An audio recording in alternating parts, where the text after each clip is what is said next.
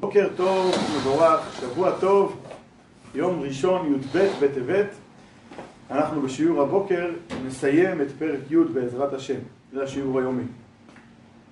אז אחרי שהסברנו מהי מדרגת צדיק גמור, במובן הזה של הפיכת הרע לטוב ממש, ממש שינוי מהיסוד של עצם כוח המתהווה של הנפש החיונית הבהמית שהוא נהיה לאלוקות ומזה הבנו מהו צדיק שאינו גמור, הוא לא הגיע, הוא לא השלים את הפרט הזה.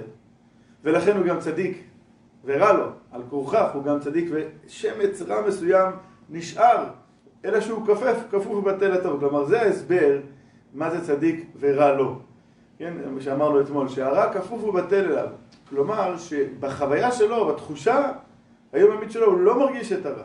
זה לא בן אדם שנתקף פתאום באיזה רצון לעשות משהו לא טוב והוא כופה את עצמו. זה אנחנו עוברים למחוז של הבינוניות, נגיע, זה, זה העיקר העניין. פה לא מדובר על בן אדם שיש לו איזה קם בבוקר, רוצה לעשות משהו שאסור לעשות אותו. זה לא, ממש לא שם, ולכן נדמה לו שהלך לו לגמרי. עד כדי כך, הצדיק שאינו גמור נמצא במדרגה גבוהה, הוא, הוא עשה את ביארת הרע מקרבך, בגדול. ולכן הוא לא מרגיש בכלל שיש לו. אלא מה, כלפי שמיים, באמת, אה, אה, אה, יש מדרגה כזאת, באמת, זו שאלה איך בן אדם מזהה בעצמו באיזה מקום הוא נמצא במדרגות האלה. אבל אנחנו מתייחסים למדרגה כזאת שבה עצם כוח המתהווה עדיין לא נהפך לאלוקות, לא נהפך לקדושה, וזה מגיע על כורכך, אם, אם, אם הוא נמצא במקום הזה, במצב הזה, אז אנחנו מסיקים מזה שתי מסקנות. אחד, שלא הלך לגמרי לגמרי הרע ממנו, ואת זה מאיפה אנחנו יודעים? אנחנו יודעים מזה שהוא לא הגיע למדרגת האהבה המוחלטת שיש לצדיק גמור. ומזה אמרנו, כגודל האהבה, כך גודל הסלידה מתאוות העולם הזה, וזה מה שחסר לצדיק שאינו גמור. עכשיו, המדרגה הזאת של צדיק שאינו גמור היא לא אחידה. היא לא שחור לבן, יש בה הרבה הרבה הרבה הרבה מדרגות. במצב הזה, של לפני ההשלמה להגיע לצדיק גמור, יש שם הרבה מאוד מדרגות, ועל זה, מה שנאמר שיש הרבה מדרגות צדיקים לפני הקדוש ברוך הוא, זה הולך על המדרגות האלה. אחר כך אנחנו נראה, מיד זה, זה השיעור של היום, מה זה צדיק גמור, שם זה משהו באיכות אחרת לגמרי. ההבדל ביניהם הוא הבדל, ככל שאנחנו יותר בגובה, כן, גם טייסים יותר, ככל שעולים יותר בגובה, אז כל סטייה היא הרבה הרבה הרבה יותר משמעותית, הרבה יותר גדולה. אז, אז בואו נראה קודם כל את זה שיש מדרגות, ואחר כך הוא אה, יסיים ויסביר ב, ביותר פירוט את המדרגה של צדיק גמור. והנה, מדרגה זו של צדיק שאינו גמור, מתחלקת לרבבות מדרגות. באיזה, ב, על מה הולך החילוקי המדרגות האלה? על, על מה זה נסוג? בעניין בחינת מיעוט הרש הנשאר מאחד מארבעה יסודות הרעים, אז הנה היבט אחד.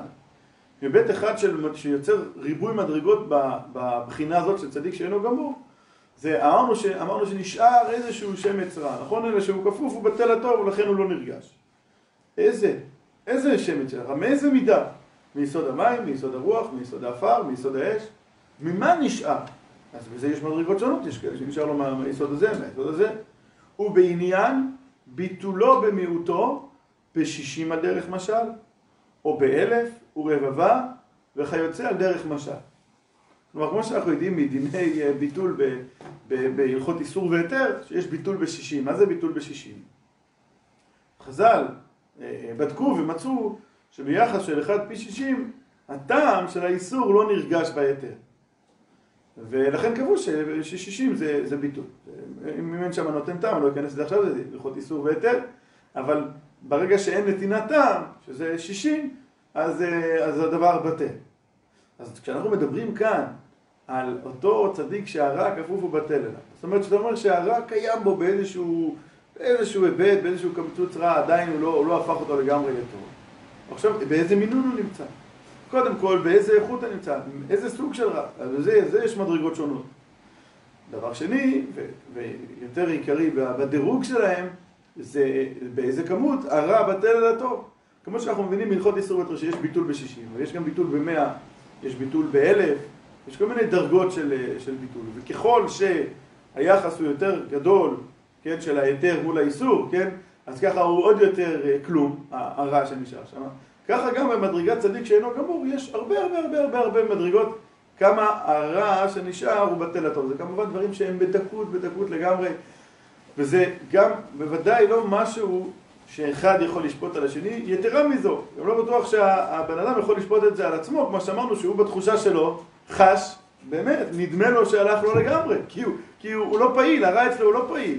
אין שם רכיב פעיל של רע שהוא יכול לחוש אותו, לזהות אותו בחיי היומיום שלו.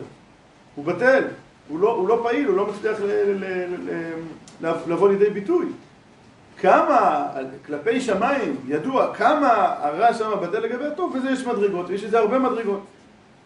והן הם בחינות הצדיקים, צדיקים הרבים שבכל הדורות, כדאיתא בגמרא, דתמניסר אלפי צדיקי קיימי קמי הקדוש ברוך הוא. כתוב בגמרא שיש 18 אלף, 18, 18 אלף אה, מדרי, אה, סוגים של צדיקים שעומדים לפני הקדוש ברוך הוא. איפה נמצאים כל חילוקי, נמצאות כל חילוקי, נמצאים כל חילוקי המדרגות ביניהם? בבחינה הזאת של צדיק שאינו גמור. אך על מעלה צדיק גמור, על מעלה צדיק גמור לא אמרו שיש 18 אלף אה, אה, אה, צדיקים במדרגה.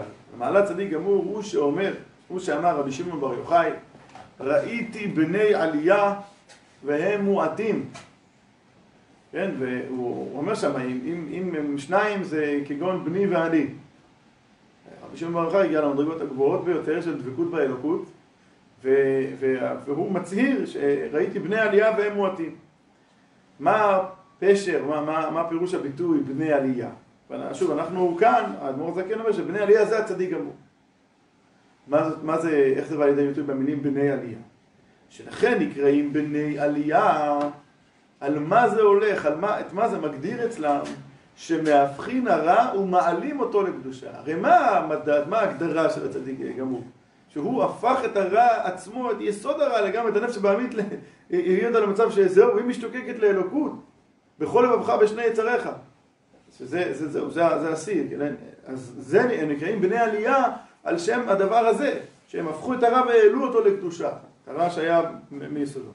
כדאית בזוהר בהקדמה, שכשרצה רבי חייא לעלות להיכל רבי שמעון בר יוחאי, שמע קלה, הוא שמע קול, נפיק ואמר, יוצא ואומר, מן מנחון תיחשוך המהפכן לנאורה, מי מכם שאת החושך אה, הפכו לאור, מהפכים לאור, וטעמין מרירו למיתקה, ואת הטעם המר למתוק, עד לא יהיה תונהכה וכולי. כלומר, מי מכם שעשה את העבודה הזאת של הפיכת החושך לאור והמר למתוק, עד שהוא לא הגיע לכאן, יכול להיכנס למדור, להיכל הזה. כדי, בעולמות עליונים, בגן עדן, כדי להיכנס להיכל, צריך להיות במדרגה תואמת את אותו היכל. אז רבי חייא רצה להיכנס לאותו היכל, הוא שמע קול שיוצא ואומר, מי שהגיע למדרגה הזאת של הפיכת החושך לאור והמר למתוק, עד שהוא לא הגיע, עוד לפני שהגיע לכאן, יכול להיכנס.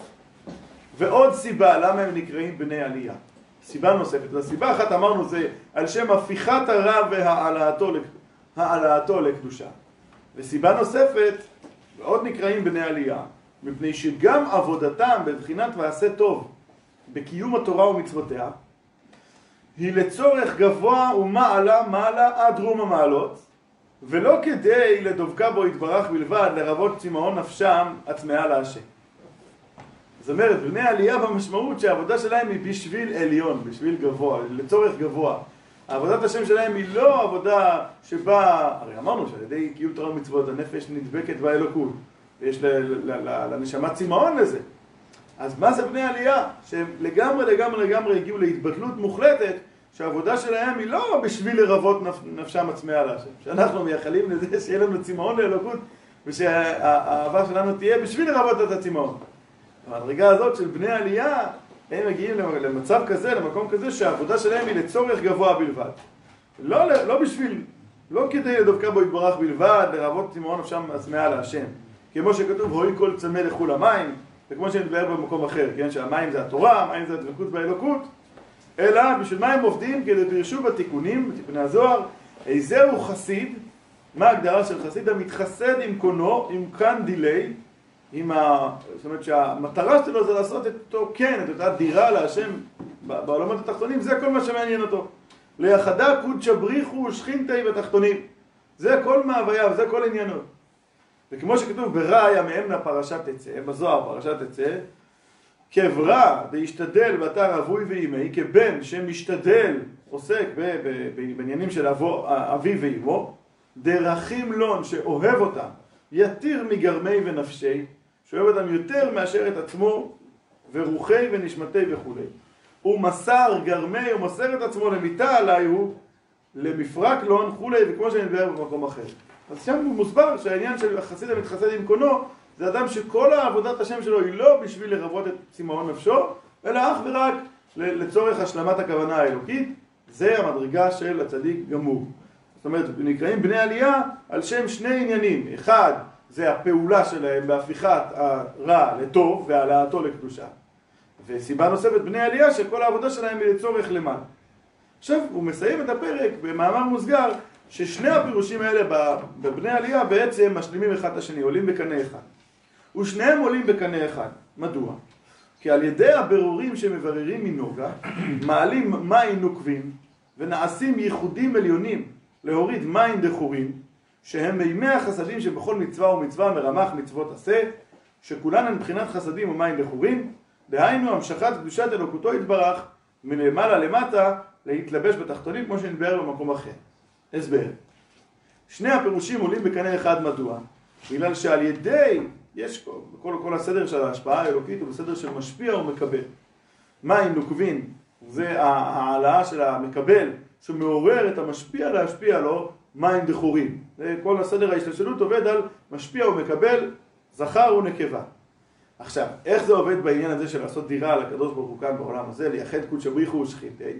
אז על ידי העבודה שלנו למטה, עבודה מסוימת, היא גורמת ומעוררת את אותה השפעה מלמעלה, ואז נעשה הדירה בתחתונים. מהי אותה עבודה?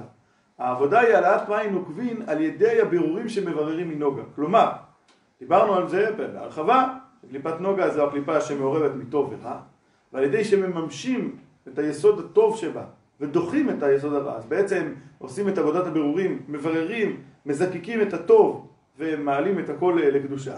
על ידי העבודה הזאת, זו, זה בדיוק העבודה שמעוררת את ההשפעה האלוקית לעשות ייחודים עליונים, שהספירות העליונות יתאחדו זו עם זו ותהיה השפעה וגילוי אלוקי מאוד מאוד גדול בעולם הזה. אז לכן שני הפירושים בבני עלייה עולים בקנה אחד. הפירוש הראשון שהעבודה שלהם היא להפוך את הרע לטוב ולהעלות אותו לקדושה, זה הפירוש הראשון של בני עלייה, הוא זה שמייצר, הוא זה שגורם את ההשפעה הזאת, שתהיה השפעה של אה, אה גילוי אלוקות בעולם, דירה בתחתונים. ואנחנו אומרים שהצדיק גמור, בשביל מה הוא עושה את העבודה של העלאת מים נוקבין של בירור הבירורים מנוגה כדי להשלים את הכוונה העליונה של השפעת מים דחורים שעבודתו היא לצורך גבוה, לצורך למעלה, בשביל זה הוא עושה את זה ומשלים את הכוונה של דירה בתחתונים. אז שני הפירושים של אה, בני עלייה בעצם עולים בקנה אחד במובן הזה שאחד, פירוש אחד, מביא וגורם לפירוש השני. הפירוש של הפיכת הרע לטוב והעלאתו לקדושה מביא את אותה השפעה אלוקית של דירה בתחתונים כאן בעולם הזה.